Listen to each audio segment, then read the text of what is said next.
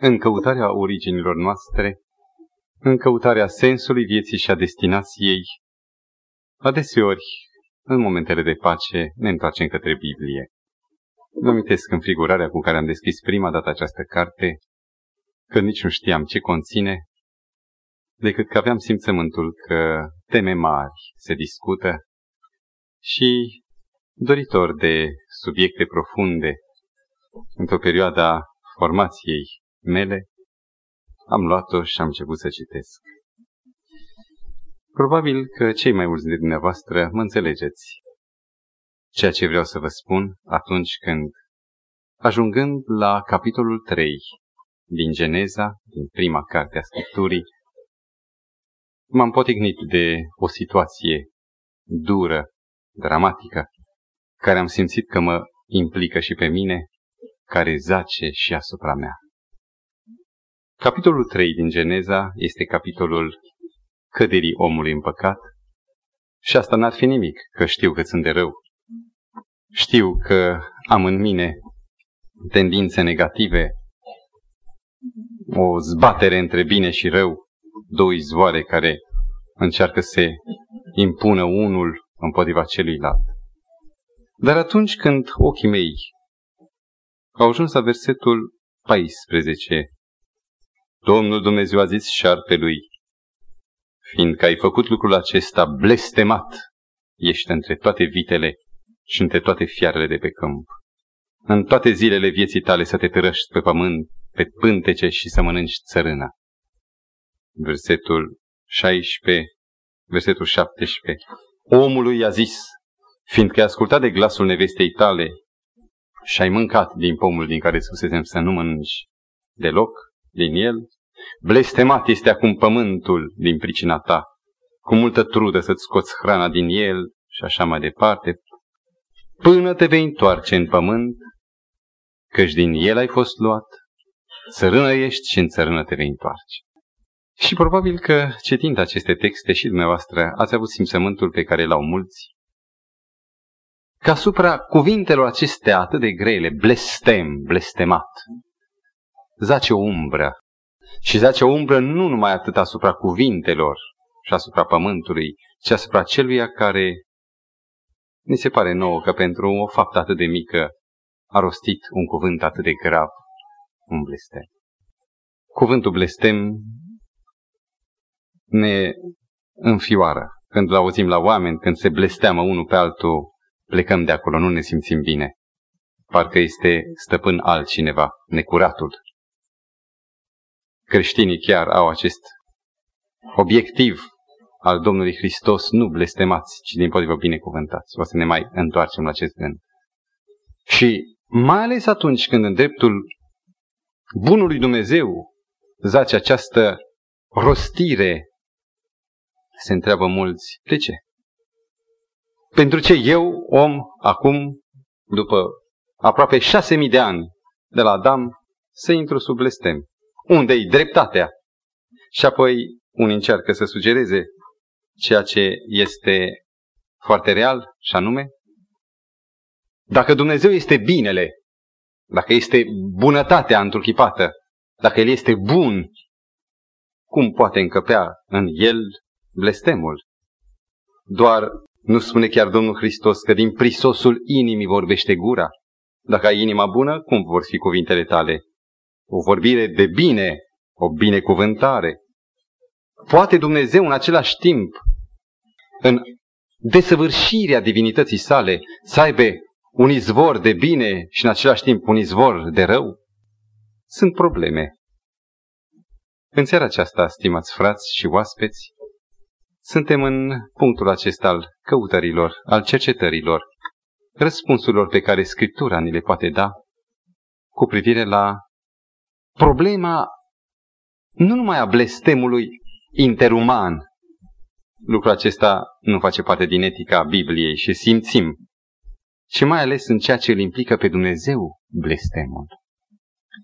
Sunt conștient că în marea luptă în care ne aflăm și noi, în această nevăzută conflagrație de puteri, de duhuri, demoni și îngeri, Noi suportăm influența adesea taberei nefaste, încercând să simțim îndoieli. A venit la mine ieri un tânăr, știm de vreo două ore jumate, am cercetat unele îndoiele ale lui. Și spunea, de fapt, mie acum mi se par destul de clare. Interesant este că uneori, nu știu de ce, simt că nu pot crede. Îmi dau seama că e atât de șubred terenul și mă întreb de ce. Într-adevăr, luate la analiză, multe din îndoieli se dovedesc a fi doar uh, temeri nejustificate.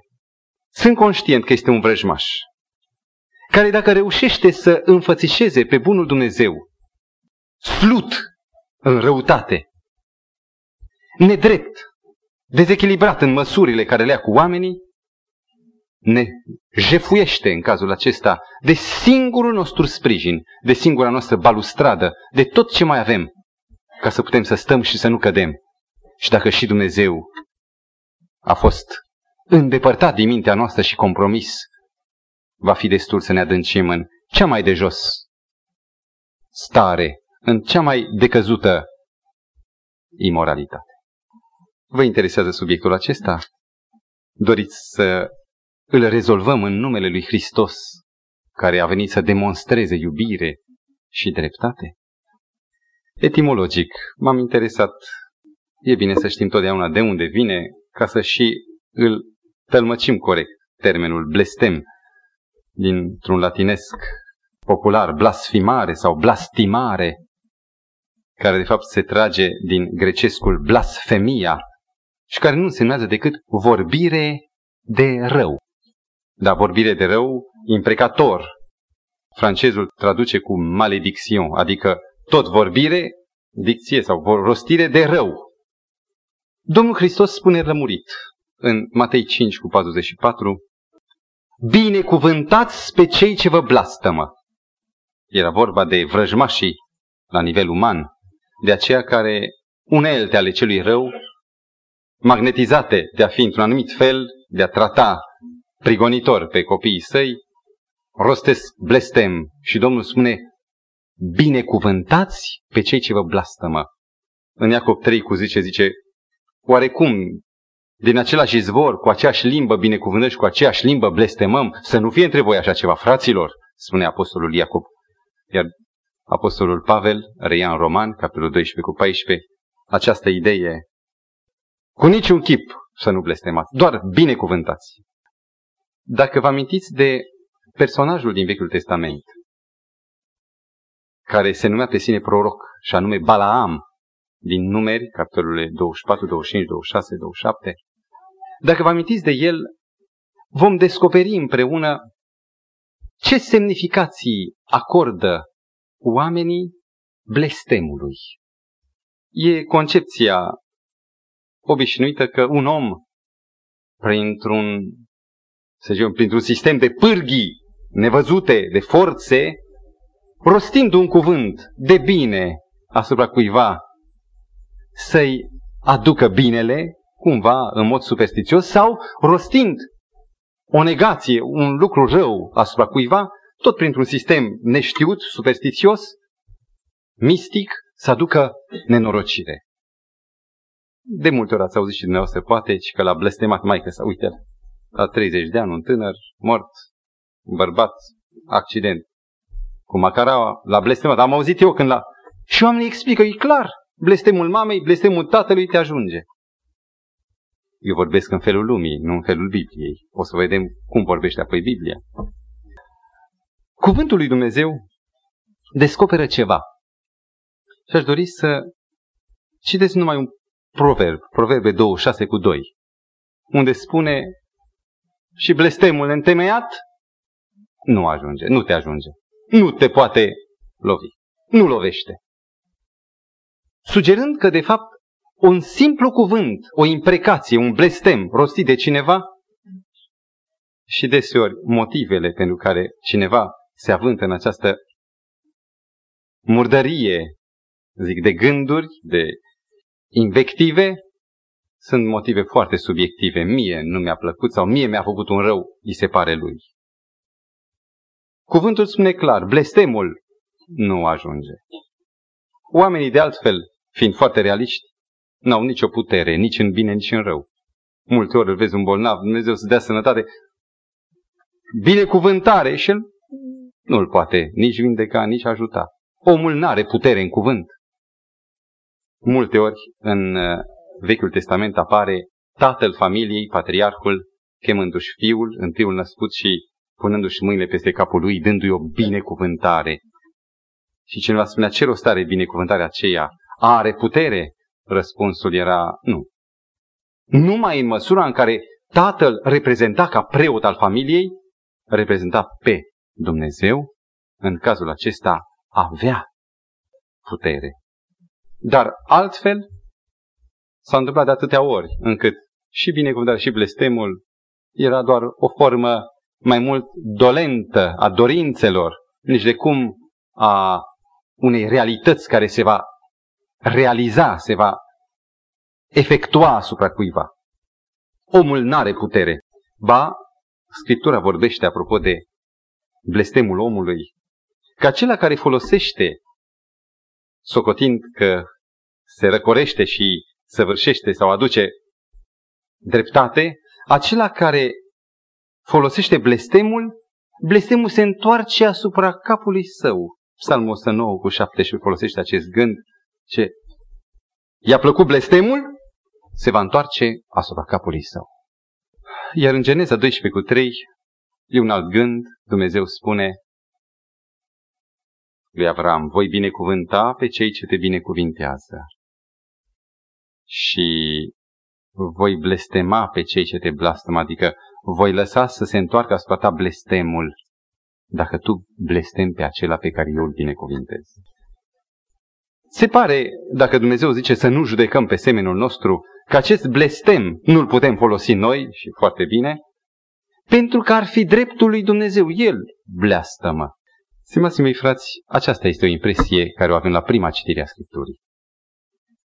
Și mărturisesc că la o primă citire a acestor cuvinte și blesteme, intri într-o criză cu privire la caracterul lui Dumnezeu, cum ți le reprezinți. Oare El are și binele și răul în El? El și dă bine și dă rău. Nu este Dumnezeu doar Dumnezeul vieții, doar Dumnezeul binelui. Să cercetăm ce însemnează blestem. Nu interuman la nivelul oamenilor, ci așa cum apare cuvântul lui Dumnezeu în gura lui. În gura lui Dumnezeu. Dacă Domnul Hristos spune să nu ne jucăm, să nu-L folosim, este pentru că noi înșine dăm altă valență blestemului decât este în realitate. De obicei, repet un gând rostit deja, blestemul când un om îl folosește, îl face o săgeată sau un obuz încărcat cu toată ura și mânia și disprețul și dorința de nimicire a celuilalt. Ori așa ceva niciodată nu poate fi în dreptul lui Dumnezeu. Când apare Dumnezeu blestemând, noi îl înțelegem greșit pentru că noi acordăm blestemului alt conținut decât cel real. Nu conținutul care e biblic. Vă interesează care este conținutul biblic? Înainte de asta să citim un text din Iacob 1 cu 12, care face lumină în privința posibilității folosirii lui Dumnezeu a blestemului. Deci Iacov 1 cu 13. Căci Dumnezeu, de la jumătatea textului, nu poate fi spitit ca să facă rău. Să zicem că eu mă port ca un nenorocit. Fac toate blestemățiile pe pământ. Poate fi Dumnezeu constrâns prin purtarea mea strigătoare la cer. Poate fi el constrâns, deci eu îl ispitesc prin răutatea mea. Poate fi el ispitit să facă rău sau să rostească un cuvânt de rău? Textul spune, Dumnezeu nu poate fi spitit ca să facă rău. Ca să zică rău, ca să gândească rău. El este binele, personificarea binelui. Permiteți să mai facem o parafrază a unui text. În Levitic 20 cu 9 zice, Ori și cine va blestema pe tatăl său sau pe mama sa să fie ucis cu pietre. A blestemat pe mama lui și pe tatăl lui și pentru aceasta să fie omorât, să fie nimicit din mijlocul poporului. Vă dați seama ce atitudine are Dumnezeu de repulsie față de blestem. Dacă cineva va blestema pe tatăl său sau pe mama sa, dar haideți să întoarcem puțin relația și zicem, dar dacă un tată își blastămă pe fiul sau pe fiica lui, merge? Dacă e atât de grozav Dumnezeu, atât de hotărât împotriva blestemului a tatălui sau al mamei tale, nu credeți că e tot atât de grozav ca un tată, și el e tatăl nostru, să-și blesteme copiii? Nu este în firea lui Dumnezeu. Aceasta arăta textul din Iacob 1 cu 12 și mai ales și acest text din Levitic. Să dezvăluim. Blestemul este o urmare firească, un rezultat natural a încălcării legității sau a legalității pe care Dumnezeu, asemenea unei osaturi, a unei eh, structuri de rezistență, a pus-o în toată realitatea, în toată lumea în care trăim noi. Noi avem peste tot legi și corpul nostru trăiește legile. Relațiile sociale cunosc legi, legi morale. Relația noastră cu Dumnezeu, legi spirituale. Circulația publică, legi de circulație, peste tot legi. Și încălcarea unei legi de circulație, în marea, mă refer nu numai la circulație, la toate, în marea majoritate a cazurilor, implică automat, ca un rezultat firesc, nu ca o hotărâre și o sentință pe care cineva o pronunță suplimentar, ci în natura lucrurilor se implică această urmare nenorocită. Să dau un caz. Mie îmi plac dulciurile, mă dau un vânt după ele. Când am un ban în plus, intru într-o cofetărie, dau un exemplu, și mănânc. Și cer două, trei felii, tort, cu cremă. Îmi merge bine, mă îngraș. Și la un moment dat simt că tensiune, simt probleme. Mă duc la un doctor și îmi spune, domnule, e grozav. Ești foarte aproape de una din formele bolilor cerebrovasculare sau cardiovasculare. Ești, te paște moartea. Ce am făcut eu de m-a blestema Dumnezeu? Ies afară speriat zicând. Și medicul aude ce vine înapoi. Nu Dumnezeu. Tu singur ai încălcat niște rânduieli ale legilor sănătății și rezultatul firesc, care include durere, include, include alte consecințe nefaste, totdeauna, de scurtă durată sau de lungă durată. Unele te privesc doar pe tine, alte ori privesc și progeniturile, copiii tăi.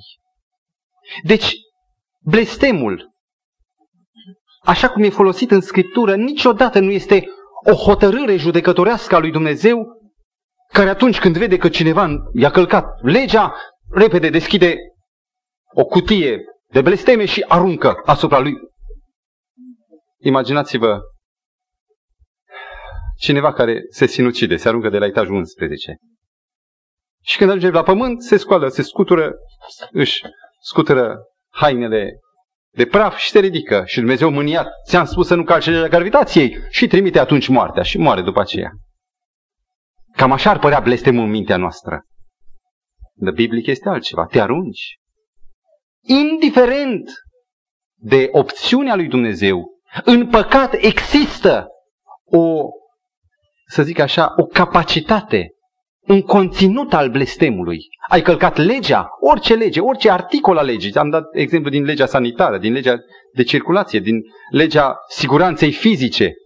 Ai călcat legea, asta automat naște o stare nenorocită de blestem.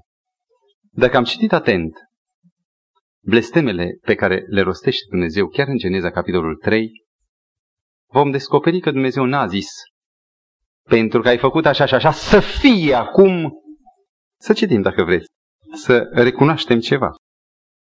Geneza 3, cu versetul 14. Domnul Dumnezeu a zis șarpelui, fiindcă ai făcut lucrul acesta, cum scrie în Biblia dumneavoastră dacă a deschis, blestemat ești.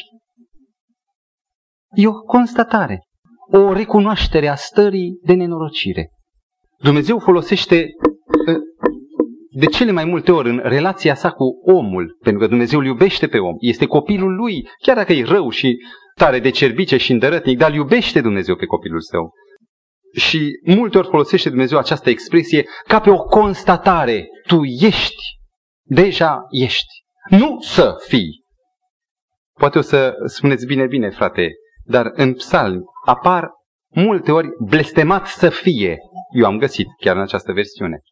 Cine are o, o nelămurire în această privință, să-și amintească că în limba ebraică, lucru care poate l-am mai spus într-o ocazie, în limba ebraică, conjunctivul, adică să fie, să dreagă, să, care exprimă în limba română o dorință, o urare bună sau rea, conjunctivul are forma gramaticală identică cu viitorul simplu, adică va fi.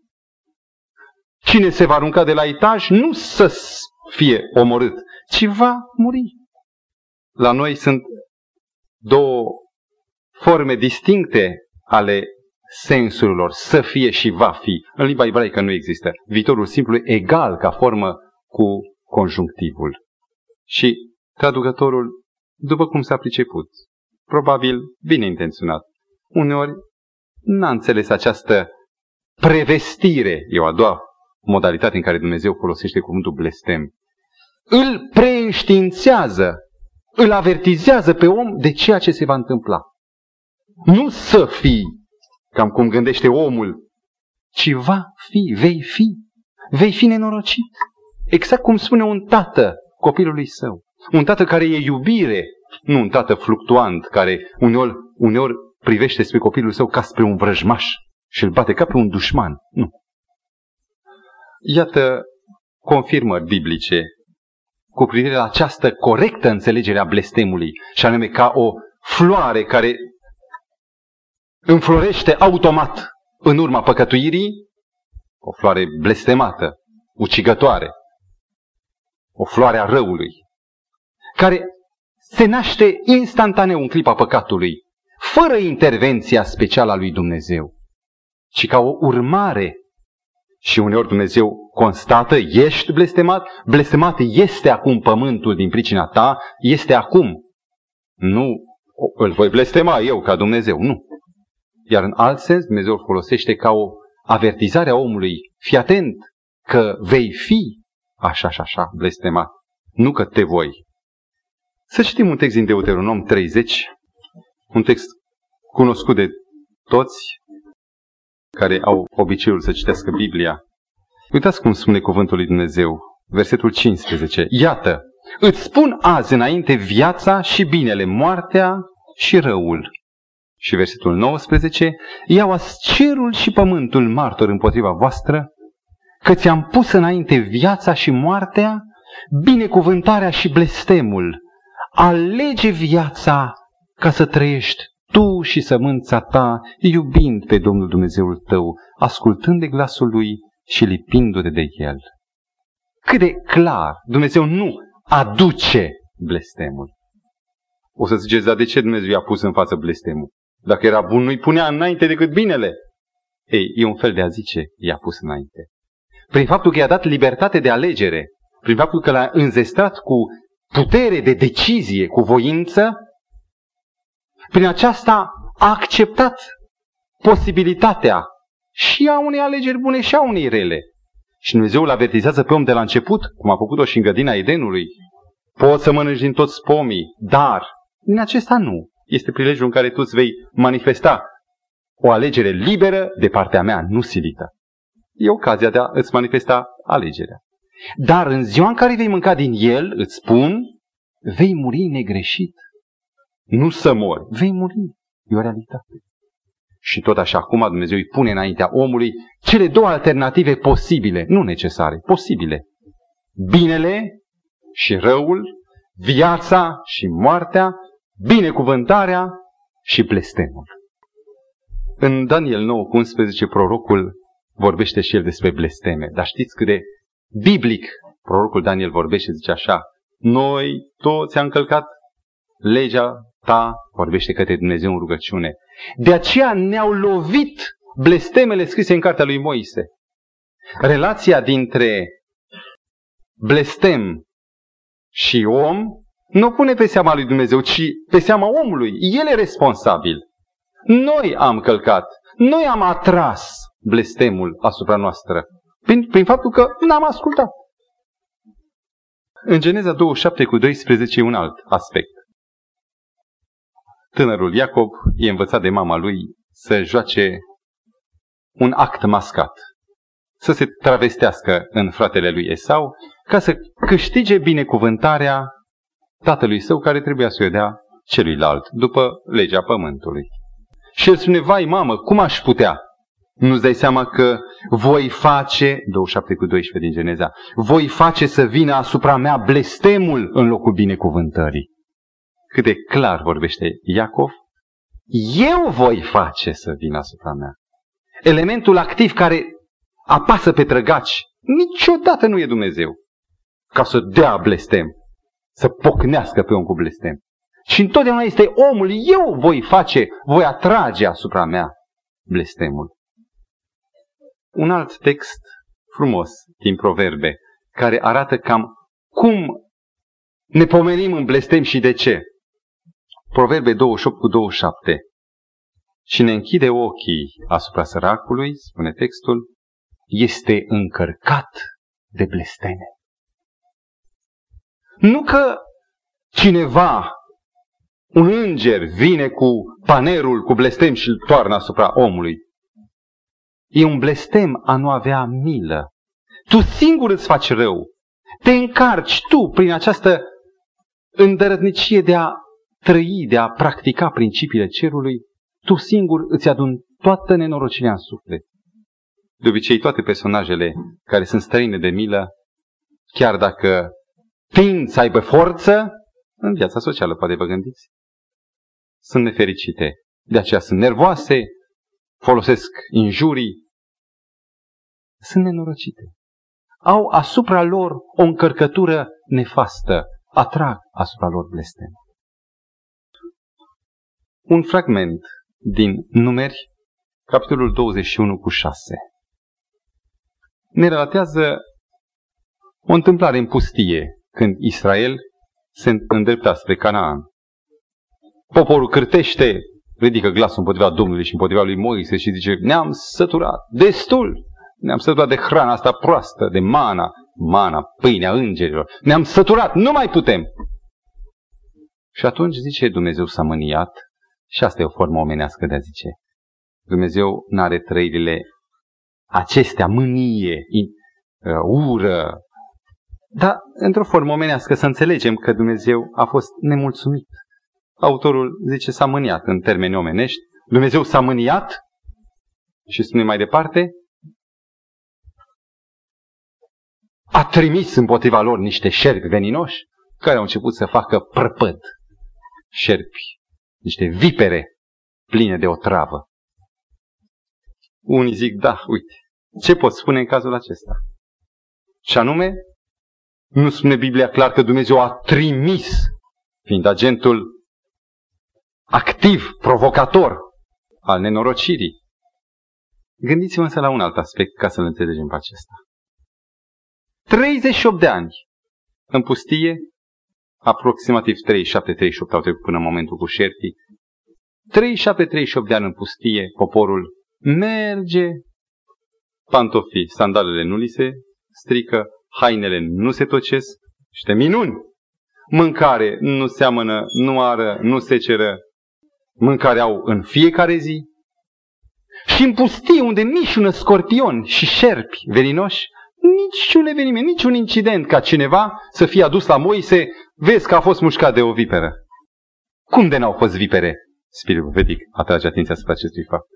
Mâna lui Dumnezeu era cu poporul acesta.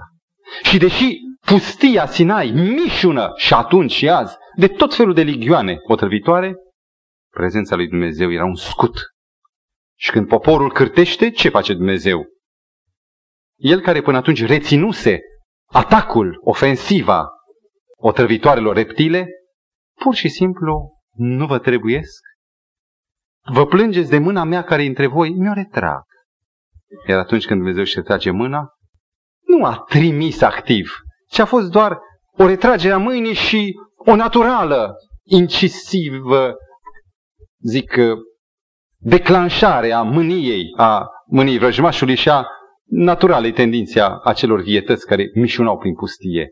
Nu, Dumnezeu a trimis, ele erau acolo, ele do- doar au fost oprite până în clipa aceea, iar acum atacau libere. Am dori să medităm asupra blestemului lui Dumnezeu, dar într-altă lumină, nu la prima citire. Nu uităm că totdeauna blestemul în gura lui Dumnezeu ni se pare absurd și aspru la prima citire. La o a doua citire descoperim cu totul altceva. Mi-amintesc de un cuvânt pe care Apostolul Pavel îl rostește și îl spune în Galaten 3 cu 13. Hristos ne-a răscumpărat de sub blestemul legii, s-a făcut pe sine blestem pentru noi și ne-a răscumpărat din blestem. Noi nu mai suntem sub blestem. La început spuneam că noi suntem sub blestem. Noi simțim boala în trupul nostru. Noi suntem atât de firavi agățați de viață. Orice eveniment, un vânt mai puternic, o boală, un virus necontrolat și ne răpune. Și totuși, ce minune că putem crede în Domnul Hristos. Ce minune că putem să ne ascundem în Domnul nostru. Și putem să fim răscumpărați de sub blestem. Aș dori să intrăm acum în tema serii de astăzi să deschidem la Geneza, capitolul 3, acolo unde am descoperit și introducerea pentru tema de azi. Citim versetele în care Dumnezeu blastămă, apare așa, pe șarpe, pe femeie și pe om, pe Adam.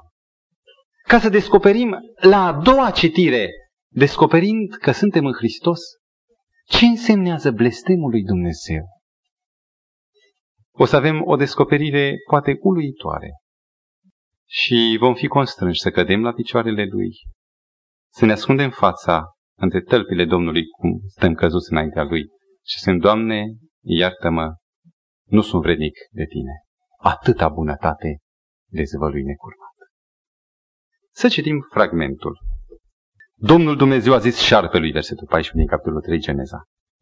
Fiindcă ai făcut lucrul acesta, blestemat ești între toate vitele și între toate fiarele de pe câmp. În toate zilele vieții tale să te târăști pe pântece și să mănânci țărână. Vrăjmășie voi pune între tine și femeie, între sămânța ta și sămânța ei. Aceasta îți va zdrobi capul și tu îi vei împunge, zice Nițulescu, mai corect, călcâiul. Și cineva spune absurd. Ce vin are șarpele că a fost folosit ca o piesă intermediară, ca un medium, se zice pe de cuvânt, că șarpele, un animal fără conștiință, fără a putea fi vinovat sau nevinovat, deci unul care nu e implicat în etică, a fost folosit ca primul medium spiritist. Ce vine are bietul medium? Putea și altcineva sau altceva să fie, nu neapărat șarpe, săracul să fie blestemat. E absurd. Dacă nu e de vină șarpele, ci diavolul a vorbit prin șarpe, de ce să fie blestemat săracul? Ca multe alte nenorociri de pe pământ, dacă ne uităm atent, descoperim că toate sunt o lecție pentru noi. La Gazda, unde am stat câteva zile la munte, au tăiat un, o oaie. În dimineața zilei de măcel, copiii s-au dus la oiță, au vorbit cu ea, au mângâiat-o, ce drăguță. Au văzut sfârșitul carnagiului. Sânge pe blană, pe jos. Ce credeți? Ce a simțit copilul? Nu i-am lăsat să meargă mai înainte ca era grozav. Milă, săracul, ce blând era, sau săraca. Mila. Vine iarna, o vrăbiuță tremură, flămândă suferă, zicem noi. Nu suferă. O ființă inconștientă nu suferă.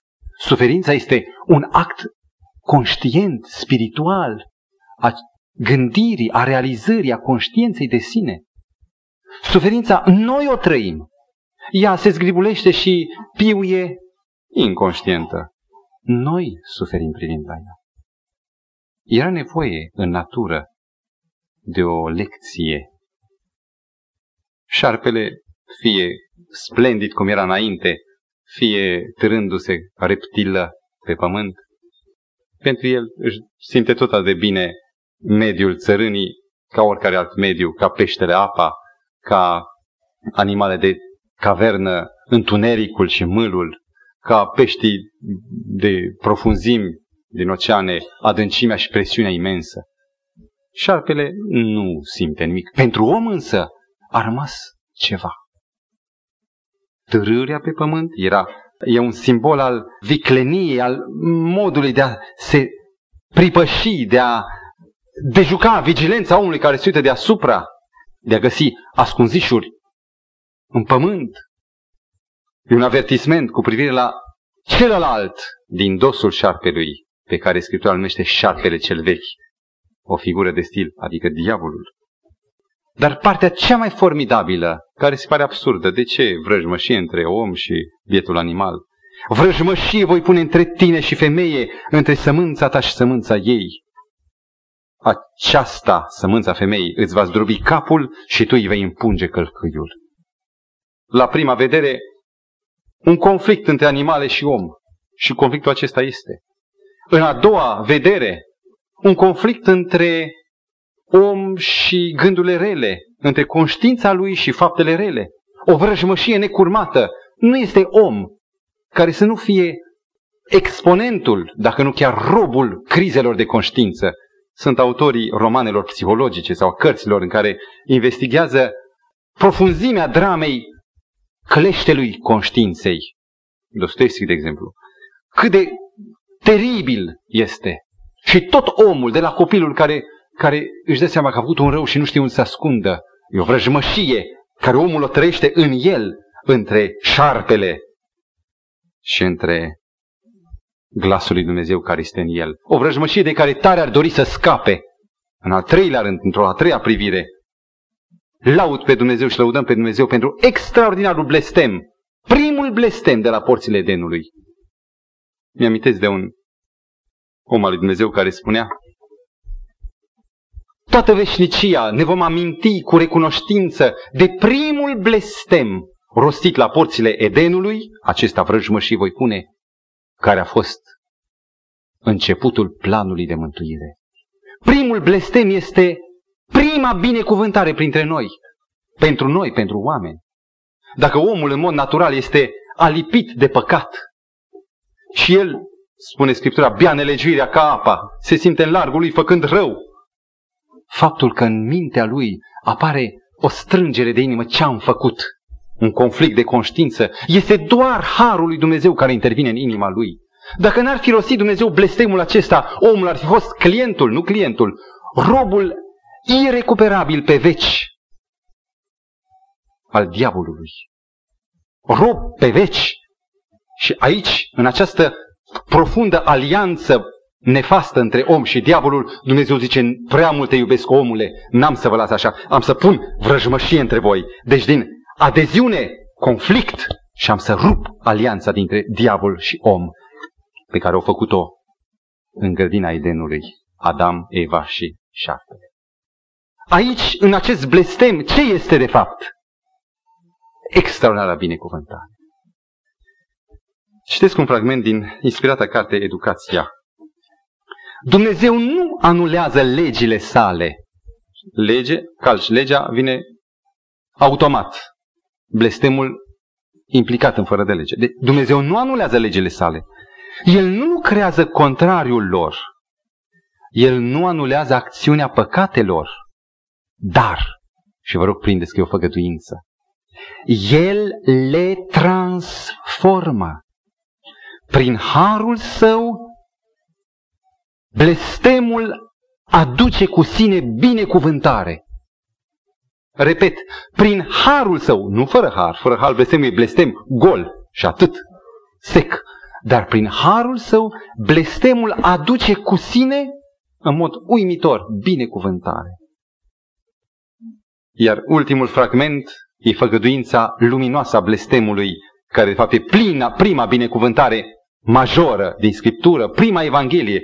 Oamenii au numit textul acesta proto-evangelion, adică prima Evanghelie care se aude de la căderea omului în păcat, și anume, vrăjmășie voi pune între tine și femeie, femeia simbolizând rămăși biserica, poporul lui Dumnezeu, care va da naștere așa apare Domnului Hristos în Apocalipsă, seminței între sămânța ta și sămânța ei, aceasta, sămânța femeii, îți va zdrobi, îți va zdrobi capul, iar tu îi vei împunge călcâiul, ceea ce s-a petrecut la cruce.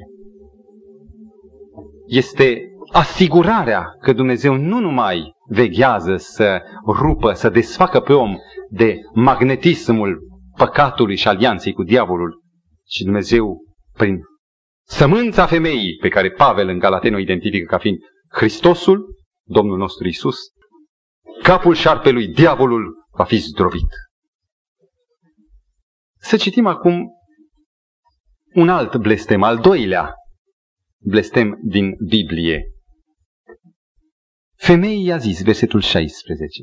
Și să vedem câtă binecuvântare se ascunde în acest blestem. Impropriu numit o să vedem blestem, ce este de fapt o binecuvântare.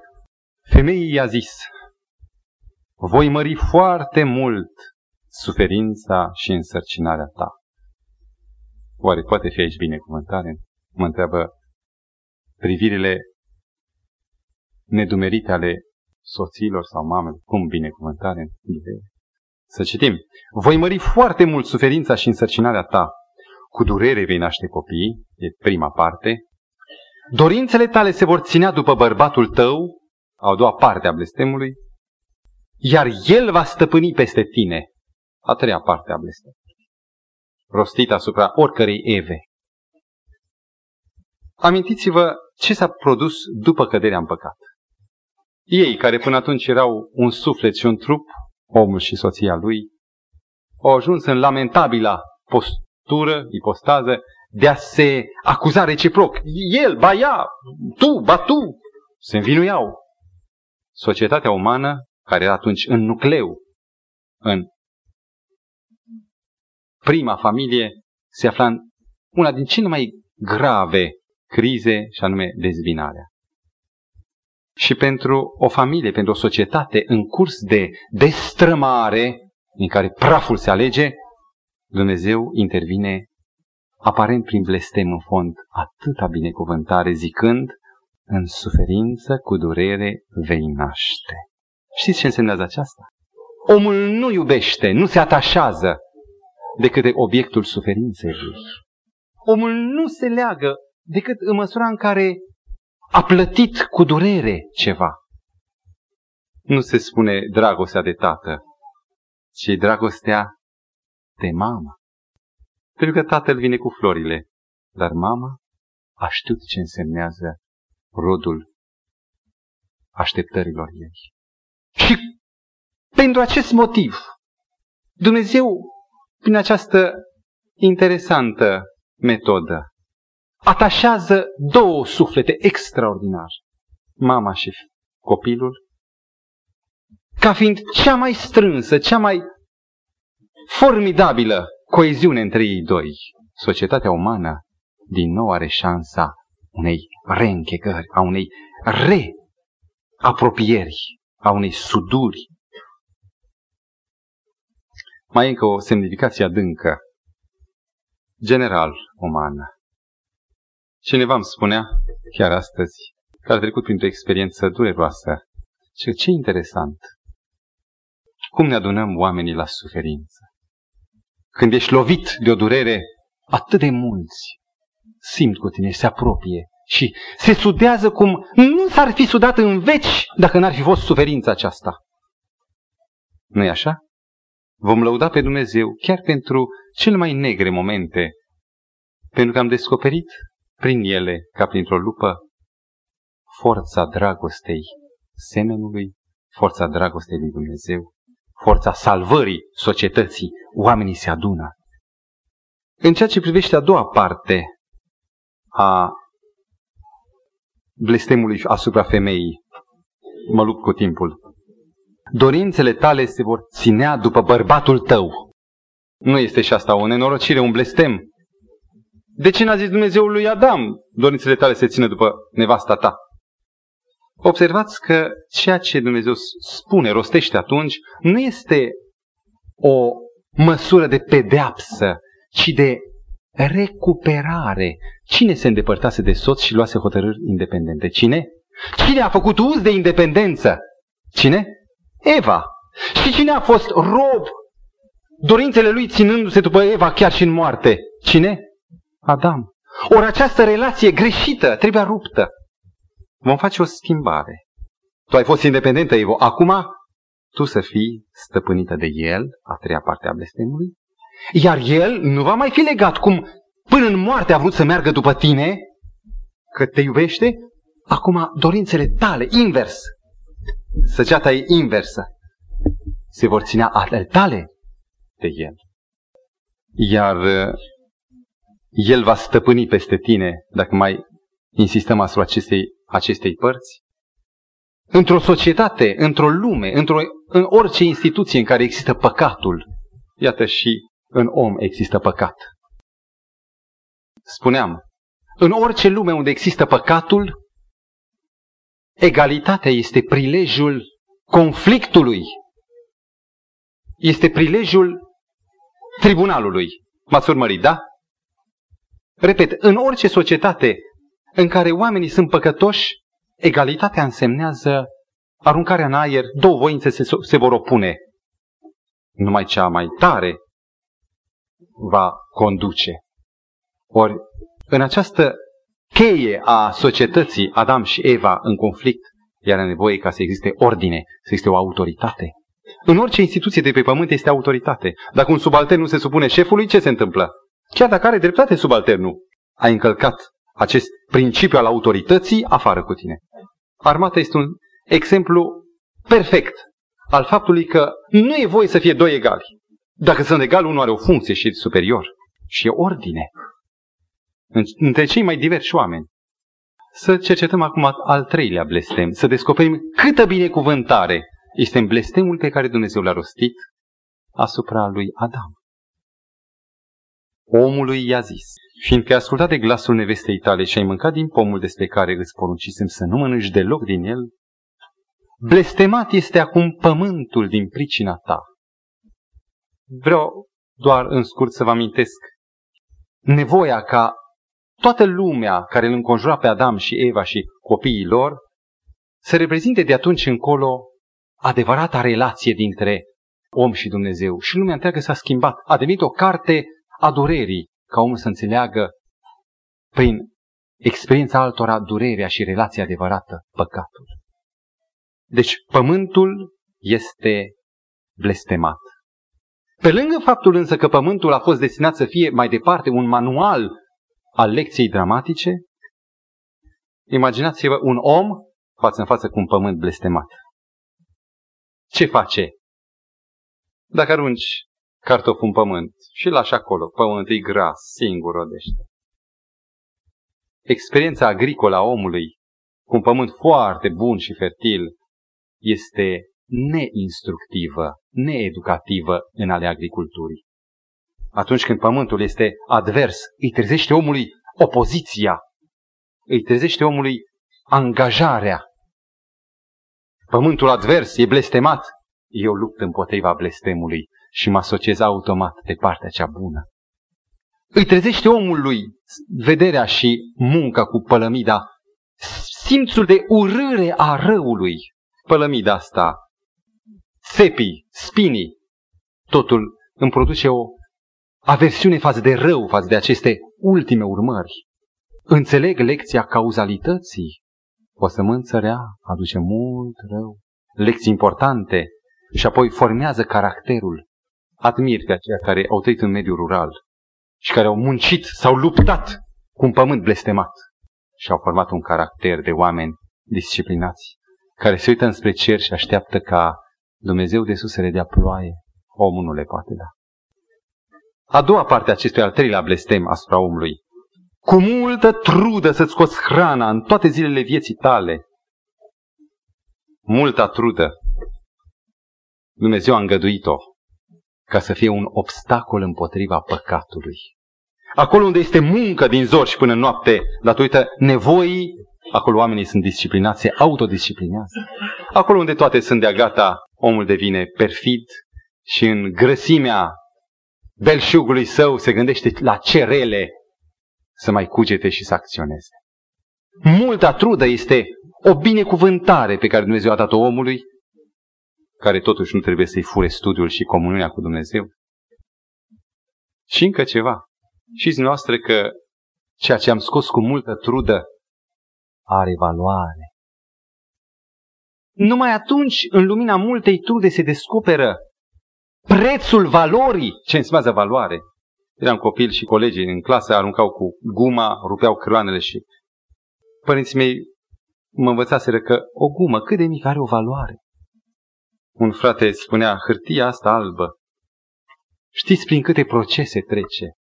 Ce valoare are lemnul prin munca care s-a băgat în ea și o rup, o mototolești. Numai când e cu multă trudă, descoperi sensul valorii. Valorificarea. Și ultimul gând, în sudoarea feței tale să-ți mănânci pâinea până te vei întoarce în pământ, în țărână. Nu e așa că e capacul blestemului să mori? Este nenorocirea cea mai mare să mori. Așa ni se pare tinerilor și în general oamenilor. Dar Adam, după 900 de ani, când vedea cum vaetele se mulțesc pe pământ, când vedea cum înflorește spinul pe mormântul primului, celui de-al doilea său fiu, primului, asasinat de fratele lui, Abel, ucis de Cain, dorea să-și scurteze priveliștea aceasta. Și Dumnezeu, în iubirea lui, răspunde dorinței multor bătrâni, of, destul, cât, cât să mai dureze tot.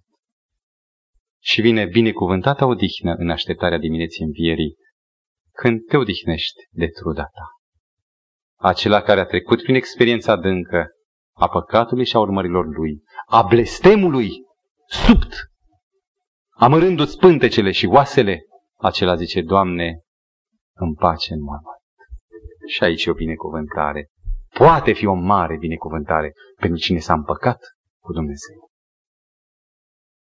Mă amintesc de un text din Psalmul 23, cu versetul 4, ultima parte, atât de frumos și neînțeles de noi. Toiagul, băta, toiag, știți ce e toiag? O unealtă de izbire. Toiagul și nu iaua, copiii știu și se înfioară la gândul nu ia, toiagul și nu iaua ta mă mângâie, spunea psalmistul. Nu ustură niciodată, nu izbește, nu rănește, nu tumefiază, nu roșește, mângâie. Blestemul, toiagul și nu iaua, blestemul e o binecuvântare atunci când ești în Hristos. Aș vrea să închei cu o întâmplare. Săptămâna aceasta am primit vizita neașteptată ca multe, de obicei, a unor frați din provincie, din vechiul district, un tată cu fiul său. Îl știam pe fiul acesta, m-a căutat și la vechiul domiciliu, un băiat care avea țigările evidente în buzunar, mirosea a, a vodcă și râdea, credință. A venit la mine, mi-a făcut data trecută o vizită numai să mi-arate unde a ajuns. Era un copil pentru care m-am rugat și eu. Un băiat care era crescut la muncă, în trudă, foarte voinic, bine legat. Și a zis, plec. A divorțat de Dumnezeu. Și acum tatăl său cu fiul, între ei doi era un conflict pe veci. Amândoi. Am auzit eu ceva și întreb, cum e frate? Zice, e bine băiatul? Și zice, e bine, e bine. Mulțumim lui Dumnezeu, așa zâmbind. Și când s-a culcat seara, era cam târziu, aproape de 12, mă duc să mai stau de vorbă cu băiatul, să-mi povestească. Măi, băiatule, cum te-ai întors la Dumnezeu?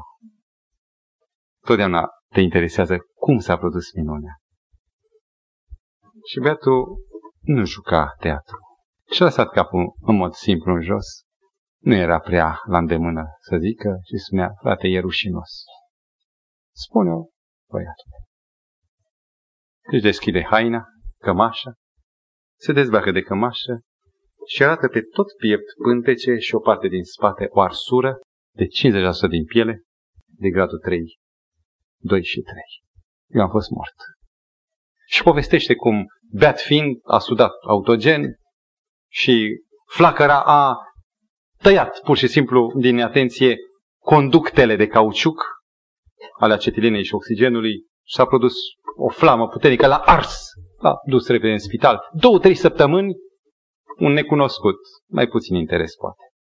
A zăcut, așteptând să moară. El deja era în comă, vorbea iureli. Și dându-și seama că nu mai scapă, și-a făcut o revizie a vieții. Un blestem a fost focul ăla. Dureri cumplite, cei care au fost prin spitalul de chirurgie plastică știu. Și pe patul morții și-a făcut o revizie și a zis măcar să mor în păcat. În trei zile după aceea s-a vindecat. Spre uimirea tuturor, pleacă acasă și ne tată mă întorc. Bine, fiule, bine ai venit. Și eu zic, și tata cum e acum? E tot așa rău? E, zice, când ochii omului se schimbă, nu mai par așa cum păreau altă dată. Blestem! Lăudați să fie Dumnezeu pentru aceste blesteme. Dacă în ceasul blestemului ne ascundem în Hristos, vom gusta binecuvântarea. O binecuvântare mai dulce decât dacă n-ar fi amestecată cu durere. Lăudați să fie Dumnezeu pentru căile Lui dramatice, prin care atâția vor aduce în veci de veci laudă lui Dumnezeu și își vor arunca cununile lor de mântuire la picioarele Mântuitorului, lăudând ceasul acela blestemat, lăudând primul blestem rosit la poarta Edenului și toate celelalte blesteme care i-au afectat și pe ei, dar care i-au făcut să-și amintească de făcătorul lor și să guste dragostea lui Dumnezeu, cea mântuitoare, iubirea cea mare a lui Hristos. Și Domnul ne îndeamnă să avem și noi parte de cunoașterea acestei mari iubiri a Lui. Amin.